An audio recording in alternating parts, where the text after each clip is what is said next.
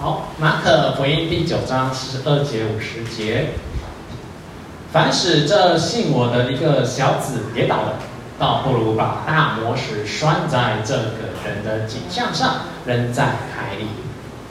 倘若你举手叫你跌倒，就把他砍下来。你缺了肢体进入永生，强如有两只手落到地狱，入那不污面的火那里去。倘若你一只脚叫你跌倒，就把它砍下来。你瘸腿进入永生，强如有两只脚被丢在地狱。倘若你一只眼叫你跌倒，就去掉它。你只有一只眼进入神的国，强如有两只眼被丢在地狱。在那里，从是不死，火是不灭的。因为必有火当灭耶各人。我们一起来念五十节。盐本是好的，若失了味，可用什么叫它再咸呢？你们里头应当有盐，彼此和睦。我们一起祷告。亲爱的耶稣，亲爱的父神，感谢你用你的话语持续来交换，来提醒我们。主啊，或许今天的经文我们阅读过程可能觉得有点无力，但是主啊，请你在当中让我们持续看见你那丰盛的大能。愿你的话语作为我们脚前的灯，路上的光，随时的帮助，随时提醒，以及我们可以稳定的向前行。全心全心孩子们祷告，祷告奉主耶稣基督的名求。阿门。今天我们的诗歌如何？今天我们的敬拜如何？主要内容是什么呢？我们第一首唱了《我的救赎者》，我们耶稣基督是我们的救赎者，我们永远的帮助。而第二首，打开天窗，我们的祷告打开，因为我们祷告打开天窗。有时候我们的生，我在读圣经的时候就发现到，打开天窗大概只出现在圣经的两处。有明确的提到，第一个处我上次大概讲到，打开天窗第一次提到在哪里？在挪亚洪水降临的时候，天上的窗户打开了，洪水从天上浇灌下来。当然，我们的祷告打开天窗后，不是这些洪水降下来啊。而第二处提到打开天窗在哪里？在马拉基书啊，看你到也是了，在马拉基书第三章啊。上帝讲，你们可以来试看看，你们来可以试验我看看。当你全部，当你们真的同心，当你们真的与我来建立关系，真的属于我的时候，来看看我这不把属天的祝福，那些美好的福分，像打开天窗一样，全部浇灌在你们身上。我觉得这两处经文很有趣。第一次的打开天窗带来严重的毁灭，第二次的打开天窗虽然还未发生，在这位那个时代还没有发生，但是上帝的应许，当我们与他有关系的时候，祝福如同打开天窗一样从天降在我们当中。而如今我们也在新约里面，那个天打开了，圣灵如鸽子从天上降落在耶稣基督的身上。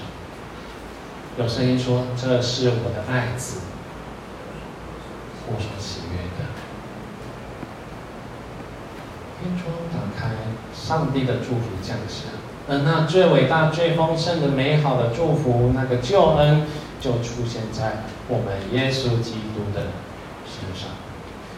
那我们今天第三首诗歌是提到什么？同心合一，同心合一，这是上帝他的极大的心意，盼望我们在他的国度当中真的是和睦。我们今天经文提到嘛，盐若失了味，还有什么用处？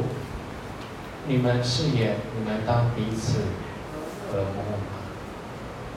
这是上帝的心意，也是耶稣基督他话语一个命令，告诉我们每个基督徒要彼此和睦。但是我们又扪心自问一下，看看你旁边的那一位，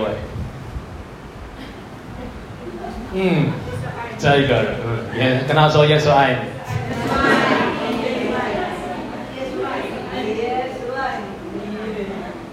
但是想想，曾经有没有一个人坐在你旁边，如今已经不在了？有啊。我不知道，每个人都有自己的故事。没有，我我旁边有很多座旁。感谢主，没有离开，感谢上帝。我们在属我们在属灵的经历里面，我们是在我们在家人的生活当中，我们不我们难免没有遇到曾经跟你很要好的弟兄姐妹，遇到一些事情摩擦冲突磨合不等等等，就离开了。我在台中待了十几年，然后也走过了很多嗯教会。很多很多教会，然后每次听很多教会的故事，我都发现到一件事情。台中尤其在南区大理那一边的教会有一个很大的特色，他们教会如雨后春笋般的一个一个蹦出来，就为什么？为什么呢？为什么教会会如同雨后春笋一个一个蹦出来？因为教会里面闹分裂了，一个教会闹分裂了，就有一批人就出去了。然后就在新的地方成立教会，然后福音就这样扩散开来。当然，我觉得这个画面也很有趣，因为如同保罗在书信里面也提到，有些他的书信忘记哪一个教会里面确实也有纷争，然后也确实的有些人就从当中出去了。那保罗安慰安慰教会说，我们要想的是福音也因为这样子，嗯，传开了。虽然有一点哀怨，但是我们也可以，但我们确实也看到，福音因为这个缘故而被传开。教会要谈合一，其实是非常困难的一件事情。我们要谈合一，要谈合路，那我们真的来问问我们自己：我们教会真的有这个本钱来谈合一、和睦、和平吗？台湾偶尔会有一次。哦，台湾每次偶尔会有一点，嗯，众教会会有提倡要合一啊，要那个合作啊，要为嗯社会啊，要为国家来发声。但是往往却因为一些呃观念上面的差异，或是对于社会的一个认同的差异，要谈合一也都非常的困难。外交我们在众教会都如此了，何况是我们在教会内也或许。我们不能否认一个事实，就是在教会里面，肢体内必定有纷争。但我们也看到今天话语堂提到什么？今天九章四十二节，耶稣提到：“凡使这信我的一个小子跌倒的，倒不如把大磨石拴在这个人的颈项上面，扔在海里。”把一个人一个人身上拴了大磨石，那个很大的一个石头丢到海里，那个人怎么会怎么样？必死无疑，而且是一路沉到海的深处。古代的人，尤其那时在公元一世纪那时候，人的观念。觉得海是非常不可测的，海是一个极大黑暗深渊的所在。所以，其实耶稣在说把人丢到海里，而且是把石头刷他几下丢到海里的时候，他某种程度上你就堕入深渊吧，永远不要起来了。他是如此严厉跟他的门徒讲：如果使我们当中一个小子跌倒，要蒙到这样的一个灾祸。同样的，耶稣也同样也在其他地方也提到，凡亵渎圣灵的，却永不得赦免，乃要担当永远的罪。我们从这两句经文合在一起来看的话，我们会发现到一件事情，叫做耶稣在跟我们说，使人跌倒的严重性是什么？等同于亵渎圣灵，是一个非常非常。严重的事是必须永远承担的，就像扔在海里的时候也是一样，你永远扶不起来。那为什么耶稣要说这么重的话？我们也可以往前看，在三十三、三十四节，我们看到什么？他们到加百他们一路上到加百农时候，耶稣问门徒：“你们在路上议论什么事？”门徒全部点点不敢作声。他们不敢作声，原因是什么？他们在争论，他们在争论谁是大的。他们在争论，在吵架。为什么他们要吵架？ 因为前面一点，我在看到耶稣又再次发预言，说他要受难，他要受死，第三天要复活嘛。结果面对这样的一个门徒不知道的东西、不知道的事情，他们在吵架。他们听到他们老师要死了，老师要受难了，却也没有忘，却听明白“复活”两个字。他们关键焦点都在老师要死了，门徒在那边争论不停。 他们在争论谁能领导他们继续的走下去，甚至也甚至我们也可以猜测，他们甚至在讨论谁有资格去继承基督基督的这个身份。他们在争论谁为大，谁为谁是首的，谁是最得老师喜爱的，最听老师的话，最有能力，最能活出老师能力的。耶稣都还没死，他们在那边争论。 门徒就已经在那边吵得不停了。那我们在前面也看到嘛，这边不止在这边吵，到前面还在跟文士先在那边吵嘛。牧师在评论那个禁食祷告的时候，那讲那篇道的时候，我们也看到嘛，门徒确实跟文士还在那边先吵架，吵得不停了。整个第九章我们看到纷争前前后后都纷争不断了，门徒一直在吵架。 这时候，耶稣面对门徒的这些纷纷扰扰、吵吵闹闹，耶稣提醒了门徒。他带着一个小孩子来，服侍这小孩子的，就是如同服侍我。他告诉门徒，做首的首先就是要先服侍小的。面对这样的劝诫提醒，我们的约翰怎么了？ 因为突然间跳出来插了人说：“哎，老师，你看那边有一个人不与我们同在，却还奉着你的名在行异能。”我觉得约翰在这边有一点巧，有点奸巧啊，就是面对老师的一个呃训话，他跳出来岔开话题，好像想要把这个话题给转移开。所以有时候我们也是一样，在面对一些提醒。 你提醒或是呃指正的时候，我们也很容易就插个话题，然后把这个部分给转换，让好让自己的心里不要一直被责骂。所以约翰这边也一样，想要把焦点从从门徒自己的身上转移到哎外面那个人没有我们同在那边做做事情哦。耶稣怎么回应？ 耶稣并没有买约翰的账，然后继续的针对他们的问题继续讨论。耶稣说：“外面的人因着你们是属于基督的，也因为接待你们，也同样的要得到奖赏。”耶稣继续他的接待的议题，讨论的事情，服侍接待。外人都会得到奖赏，何况是本土？我就是务必更要去接待那个。 最小的那一位嘛，那如果不接待呢？如果一直吵架呢？会发生什么事？我们在登山宝训也提到嘛，马太福音二十一节提到：你们听见古人的话说不可杀人，又说凡杀人难免受审判。但耶稣实实在在告诉我们一件事情：凡向弟兄动怒的，难免受审。 反骂弟兄是什么？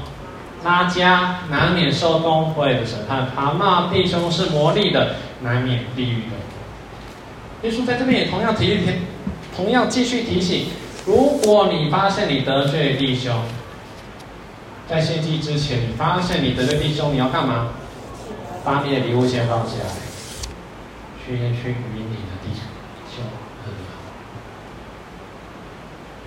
所以我们看到一个纷争，心中怀着一个愤怒。而我们过去也提到接待是什么？不是我们现在好像可以很轻轻松松接待，在以前接待是一个很严肃的事情。以前如果你不接待一个人，代表是你不 care 这个人，你不在意这个人，你不管他的生死。因为以前客旅在外面活动，没有像我们现在交通这么方便。以前有也没有车子，也没有那个，你就算要有驴子、要马、要骆骆驼，都是有一点的困难。简单的行囊，你可能就上路了。所以接待，在过去，如果你没有接待人的话，同样你是把那个人置之于死地了。你不 care 那个人的生命安全，你不 care 那一个人的需要。这在过去在讨论接待的时候，会有这样无数的例子。所以不接待，它反映的是你对这个人的生命不看重，你不看重他一个身为人的一个价值。而你纷争，同样的，我们也看到，你也不把他当人看了，你把他当魔鬼在看了。你愤怒，你与他纷争，其实我们都注意到，不接待与纷争都显示出一个人很内在的一个想法，就是你不顾念他人，你学着自己的意思，任意的随意待其他的人。所以接待，你接待弟兄，你与弟兄，你不接待弟兄，你与弟兄在面纷争的时候，某种程度上你就是不与他有关系，你不看重你与他之间的联系。书在告诉我们，一个圣经在一直告诉我们的事情。当你不顾念人，你随己意待人的时候，耶稣就说嘛，律法的总纲是什么？爱你的邻舍。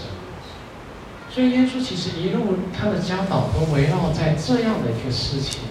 律法所呈现的一个样貌，是人对于他人的关怀，从上帝关怀人类的这件事情，发展出人对于其他人的关怀，爱神爱人，关心我们的邻舍。而我们今天经文也看到非常严重的一个教导：砍下，如果你的手是你跌倒了，你就把你的手砍下；脚让你跌倒了，你就把脚砍下；你的眼睛如果让你跌倒了，你就把你眼睛挖掉。反应过来，肢体使肢体跌倒了，要干嘛？你的肢体使你跌倒了，把它砍掉，是这样吗？还是说我这个肢体使别的肢体跌倒了，小心你就要被砍掉了？肢体跌倒，肢体我们彼此之间使彼此都跌倒的时候，耶稣告诉我们砍下来。这案你使这案跌倒了，砍下来。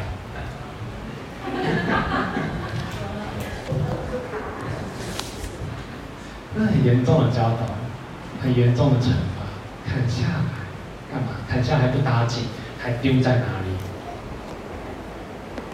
上面提到深渊嘛，使孩子最小跌倒了，把你捆起来丢在深渊里面嘛。后面这边丢在什么？丢在焚化炉里啊，地狱的火炉啊。你知道那个耶稣在讲地狱的时候是讲什么画面吗？他在讲那个耶路撒冷旁边有个叫西嫩谷的地方，那边会有一个瘴，那个我们俗称的瘴气，其实就是有点甲烷液态燃烧的气体啊。那边会自焚，那边谷地里面会自焚。然后，所以以色列人在那边那个时代里面，基本上就把他们的日常生活所产生的垃圾或者没有用的东西，就是往西嫩谷里面丢了，让他们自己燃烧了。所以地狱的画面，其实耶稣也是借用西嫩谷。如果用我们今天的想象的话，那边基本上就是天然的焚化炉了，砍下来丢在深渊，丢在焚化炉。所以耶稣告诉我们，如果我们使人跌倒的话，你会什么样的下场？叫做我们会被丢在深渊，会丢在焚化炉里面、啊、所以我们可以想象，我们真的有办法不使人跌倒吗？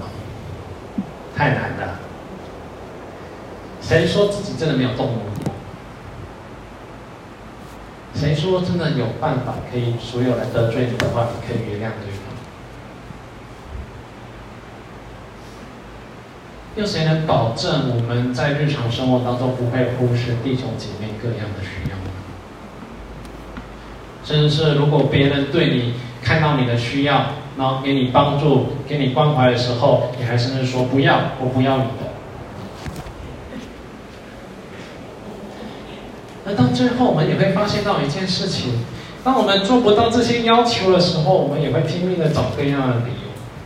哎呀，上帝啊，那个是当时的状况，我被迫的、啊，逼不得已啊。我没有那么多资源可以帮助他，上帝啊，对不起啊。但我们可能会怪到环境，怪到那个你当下的状况，我们可能就是 case by case， 想要每个都跟他处理掉。 但我们要知道，上帝的话是绝对的。上帝的话绝对，耶稣的话是命，是一个耶稣命令，这是非常非常的绝对。其实我，所以我们看到今天的经文，我们必须知道一件事情：我们就是要下去。没错，我们就是要下去。深渊火热，明天就是在等着我们呢。所以，我们看到一个很悲惨的一个状态，叫做。 我们的人生是必跌倒的人生。对，我们常我们每次看到我们要彼此合一，我们要彼此和睦，我们看到是一个大家很开心的在教会里面一同的敬拜，一同的呃聚集，一同的彼此的呃关怀交通，这是我们每次进到教会里面我们所带有的一个理想期待。我们弟兄姐妹都可以在教会里面很开心的聚集在一起，有家人的温暖。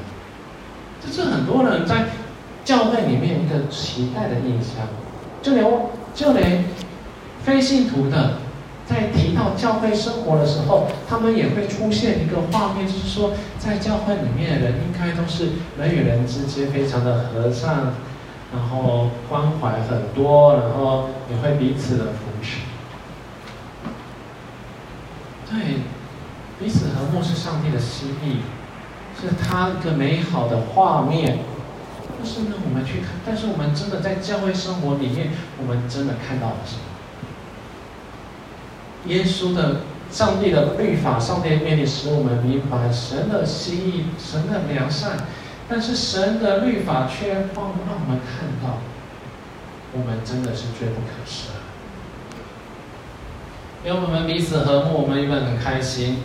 但当我们真的在教会里面看到上帝的话语，看到我们弟兄姐妹之间的关系的时候，我们会发现到，我们真的是背起十架的门徒，我们真的是罪无可赦的，罪无无药可救的羔羊，迷途羔羊啊，无可救药的罪人啊！上帝的心意原本是如此。 当我们被罪性的软弱绊住，我们却活出了是我们与他人、与神是想要，我们只想要活出自己想要的样子而已，不管他人的死活。我们该怎么办？面对这样的罪恶，我们该怎么办？面对我们将该死的生命，我们该怎么办？ 我们要转眼仰望耶稣啊！我们使徒信经里面提到什么？我信上，我信耶稣，上帝的独生子，因着圣灵成孕，从童女玛利亚所生，在比拉多手上遇难。他被钉在十字架上，死了，葬了，下到阴间啊！因为我们发现到一件事情。 我们发现到一件，从圣经里面我们看到什么？上帝说，我们就是那个需要被砍手、砍脚、挖眼睛的那些人，甚至是连断头都在所不行的那些人。我们是本该享有那个无尽的深渊跟火炉的那些人。但是耶稣做了什么事情？我们发现到耶稣在他的工作当中，他承担了我们这一切。 这原本是我们应当受的刑罚，但耶稣将这一切承担了下来。登山变相的时候，耶稣带着雅各、带着约翰、带着彼得上山的时候，云雾围绕着他们。他们听到有个声音说什么？这是我的独生子，你们要听他的。那当门徒们在那慌张半天的眼睛突然间睁开的时候，他们要看见什么？他们不见一人，只见耶稣啊！所以面对如此重大的启发，上帝给了我们一条活路，让我们去看见耶稣。我们看到神他已经先跟我们和好，是什么？耶稣他为着世界受难了。约翰福音三章十六节，神爱世界，因此他将他的独生爱子赐给我们，只信他的得以有生，不信者灭亡。上帝早已经安排好了他的和好，让人与他借着耶稣基督可以先与他和好。所以这也是神给我们立下一个很重要的典范，他用耶稣先让我们看到他一个很好的示范。约翰一书三章也是三章十六节，约翰一书提到什么？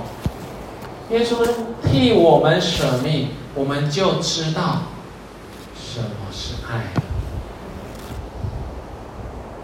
因为在他的约翰福音约翰一书告诉我们，耶稣为着我们而牺牲，他也让我们立下那个典范，让我们知道什么叫做真的爱。爱一个人，爱到死，舍弃自己。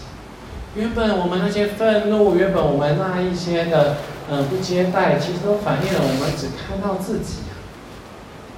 但耶稣让我们看见的是，他看重了，他让我们看到那爱的本质，就是看到他人的需要。所以我们看到一件事情，律法告诉我们一件事：你让你的弟兄跌倒了，你准备下地狱吧。但是福音告诉我们什么？耶稣基督告诉我们什么？我们看着耶稣，我们听耶稣的，我们发现耶稣帮我们承担，耶稣帮你承担了，而圣灵持续的帮助你。约翰福音到最后，耶稣在最后晚餐里面，最后教导告诉我，告诉门徒：你们不用惧怕，我会使必与你们在一起。圣灵必降临在你们当中，告诉你你们应该怎么做。所以，我们凭着信心，我们知道什么？我们因着信上帝，我们可以再次的站起来。在这个我们因为和好而跌倒的这个事情，我们可以站起来。我们因着信神，我们可以再起；也因着我们信神，我们在和睦的彼此和睦这个功课，我们可以持续的走下去。所以我们知道什么？和好不是一个很轻易的事情，和睦不是一件很简单的事情。上帝为了与神和睦，甚至将他的独生子都摆上了。所以我们和好绝对不是一个非常容易，而且我们不能够去轻看的一个事情。今天很多教会在和好纷争上面出现问题，往往都是因为我们教会把和好、和睦、赦免、宽恕都讲得太简单了。和好的圣事是神定义要与人和好，甚至是用他的独生子来才办得到。所以如此，我们不能去轻忽这个和好，我们不可以去轻忽。不是，我们还可以跟加害者很粗暴的跟他讲，神已经跟我和好了。加害者可以很粗暴跟其大家讲，神已经跟我和好了。可能没办法。也同样的，我们可以很轻易跟那些受害者提到，神希望你和好。其实这些都是非常粗暴的方式，在讨论和好的一个功课。和好是上帝先让我们去看见耶稣甘愿为着世界，它是一个从我们看，从我们去看见他人的身上，从我们自己的角度转到他人的身上。所以我，我我可以说，和彼此服务，它可能算是我们基督徒一生的功课。我会发现到事情，在出现纷争、出现愤怒、出现一些冲突的时候，我们要知道一件事情，就是我很多事情没有办法是立马解决的。上帝拖了多久？有没有发现到？从亚当到耶稣时间多久？事情往往是很难可以马上解决的，但这段时间我们该怎么办？我们深感严重的负担，深感严重的痛苦。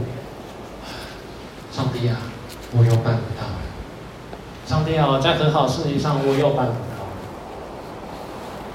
学习交托，主啊，求你帮我，持续努力啊。持续在很好功课的这个事情上，我们不懈，我们不中断，我们持续的努力，为整个教会，我们与弟兄姐妹彼此合一。但是不，这不是靠着我们自己内在的什么能力可以去办到的事情。这一定是外，一定是上帝，你透过耶稣的能力在我们身上彰显。所以，我们是学习交托，我们持续在这功课上运行，交给上帝，也持续。但是我们也可以看到一件很麻更麻烦的事情，就是纷争纷扰可能会持续更加的恶化。我在神我在神学院里面确实也得也不小心的得罪嗯肢体，神学院也会哦，不要以为什么神学院里面大家都是跟都是好来好去的，并没有，神学院里面也是会的哦。那神学院里面也是一样，不小心得罪了弟兄姐妹。然后我也想去试着去与他重新建立关系。他就说是什么？离我远一点。至少你靠近我，我就不爽，我就不爽。你最好不要出现在我前面。有时候事情真的会恶化下去。如果你真的想要付出一点什么的时候，其实真的会恶化。这时候我们怎么办？是很久忍耐，有一个人慈。哎，这其实很好，真的真的是爱的功课，忍耐。不单是他忍耐我，我也忍耐他。忍耐是整个在过程当中一个很很需要的。同样的等候啊，时间虽然会冲淡一切，但是我们等候是什么？等候是神帮我们来开悟，而在整个和好的过程当中，在恶化的里面，我们也会向上帝表达那个傲，但也同样的去寻求着上帝的那美好的恩赐。而且更更严重的，这边可能要跟大家讲，和好的这个事情更严重的事情，这可能是永不止息。有些人可能一生里面都可能与他的弟兄姐妹可能都没有办法回到起初那种美好的关系，怎么办？同样的转向耶稣啊！我们在仰望是什么？我们仰望的是未来的那一日，新天新地的到来，上帝来的，从上帝来的帮助。我们仰望上帝在我们身上的赦免，也仰望上帝在他人的身上寻求圣灵，也同样的，我们将这一切的判断交给上帝，不再与自己说：“啊，你怎么可以不有很好？”我们有时候会这样想，我们想要做很好的功课，我们就可能会说：“啊，你怎么不理？你怎么不理我？”我们可能就开始不小心就开，又不小心就开始怪罪对方了。也同样的，我们也可能在很好的功课上面，啊，又失败。啊！我又跟他冲突了，我我真的是罪人，跟就看，也可能我们会判断他人，甚至会判断自己。所以这一生永世的、永不止息的很好工作，我们要寻求，其实从上帝寻求上帝的赦免，也寻求上帝的判断。我们不论断他人，也同样的在这个世界上，我们也不论断自己。我们相信深渊的在谁？深渊的在神的身上。所以因此我们会竭力的去与地交通。 也因此，当我们转眼去看向上帝，真的为了我们而甘愿付出他爱子耶稣基督的时候，上帝也如此与我们和好。宽恕的功课也会在这边开始萌芽。但我们也不用那么悲哀悲观嘛。彼此和好，它是真的是一个美好的事实，一个美好的事情。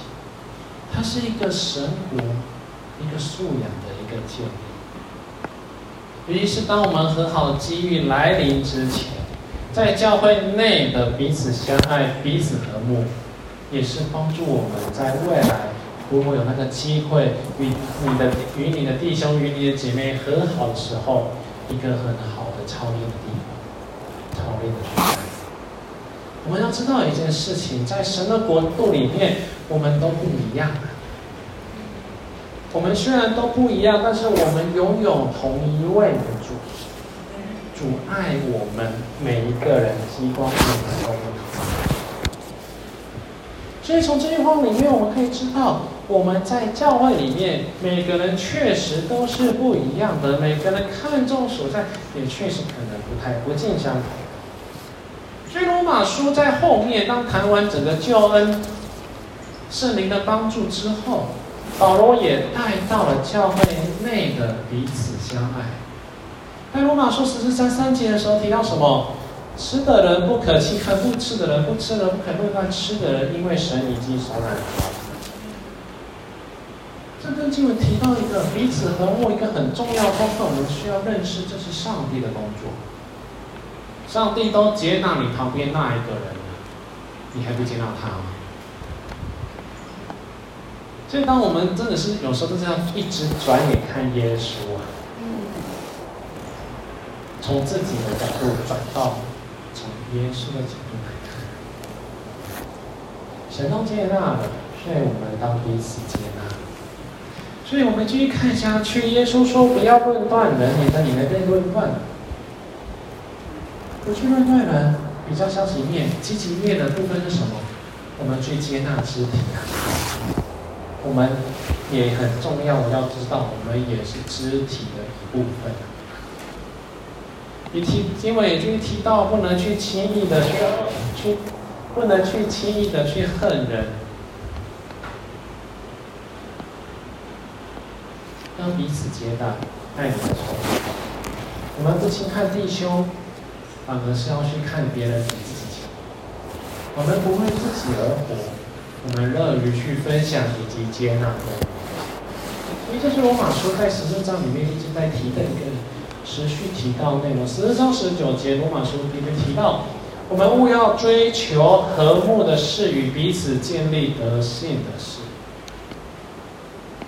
罗马书十四章二十二节也更提到，人在自己以为可行的事上能不自责，就是有。 当我们不再看到自己被定罪，我们也不去看到我们在去定罪别人的时候，罗马呃保罗通过罗马书跟我们说，我们是有福的。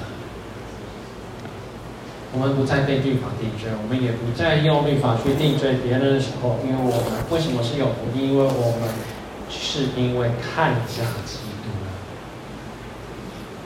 所以，永远记得。 这是我的爱子，你们当听他的。不见一人，只见耶稣。所以，这给我们今天什么样的很重要的提醒？我们之所以聚在一起，因为我们是上帝，我们都不同，让我们有一个共同的主。我们因着信心，在这个爱的家里头，我们学习一下。 而众肢体，我们所有的肢体也会因为信心的缘故，我们会在教会当中提供爱的环境。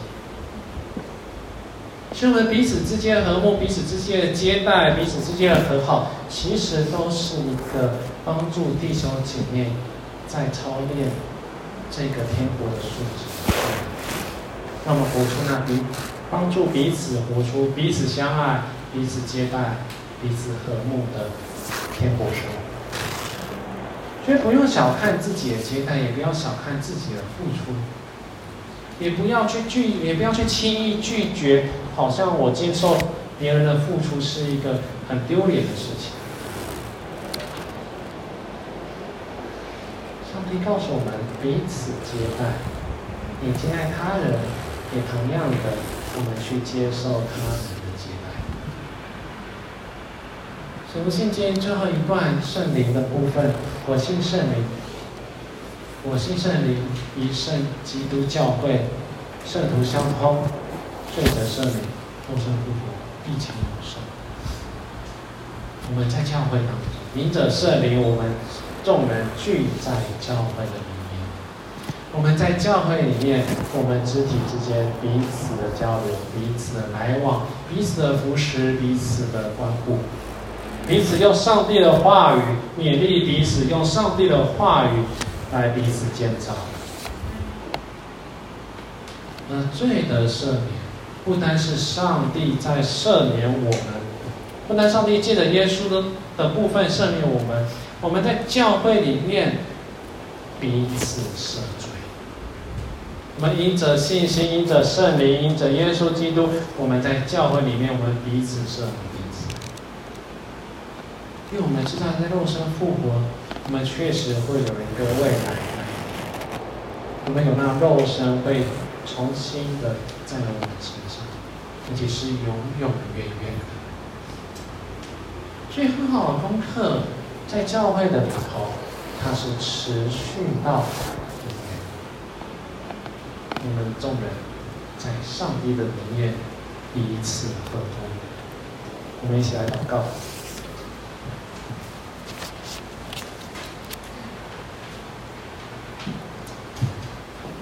亲爱的父神，我们感谢你。但是你们知道，很好功课真的是很难的。我们谈合一，我们谈和平，我们谈和睦，主啊，真的不是从我们自己可以办到的事情。我们如此的软弱，也总是看到自己的需要而已。但是主，你却用你的爱子耶稣基督。作为我们挽回祭，做我们众人的暑假，在我们原本当面临一切的惩罚，你都将，你都为我们承担下来了。也同样的，在你很好的事情，我们看到一个爱的典范，就是耶稣基督。亲爱的父神，请帮助我们。是一个一生不可能要走下去的功课，但我们也感谢你，你将教会摆在我们当中，我们是教会的一员。我们在教会里面，不单只是我们个人与你之间的关系而已，我们在你的里面，我们在教会里面是基督，是我们彼此弟兄姐妹之间连结的地方。我们在你的里面，我们彼此之间真的去学习那你美善美好的功课，我们彼此和睦。但愿我们在纷争的时候，主啊，我们都是可以转眼看向你。而当我们真的很开心的聚集，很欢乐的一同来敬拜、来赞美、来在你们的爱里面来享受彼此相爱的时候，主啊，我们看见这不是我们自己的功劳。那也是你在我们当中那美善的工作啊！主啊，孩子，感谢你，我们为此也向你现在感谢。你的救恩是何等的美善，我们也不轻看你的救恩，我们但愿活出你的样式。求你孩子们祷告，祷告奉主耶稣基督的名求。我们一起来用这首诗歌回应那个投影头，那个影音投放可以帮我播一下。你可以吗？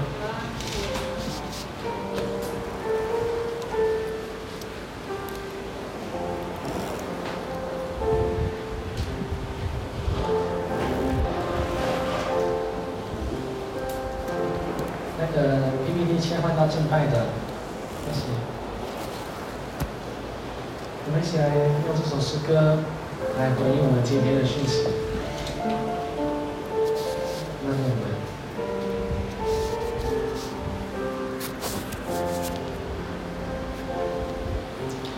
那我们。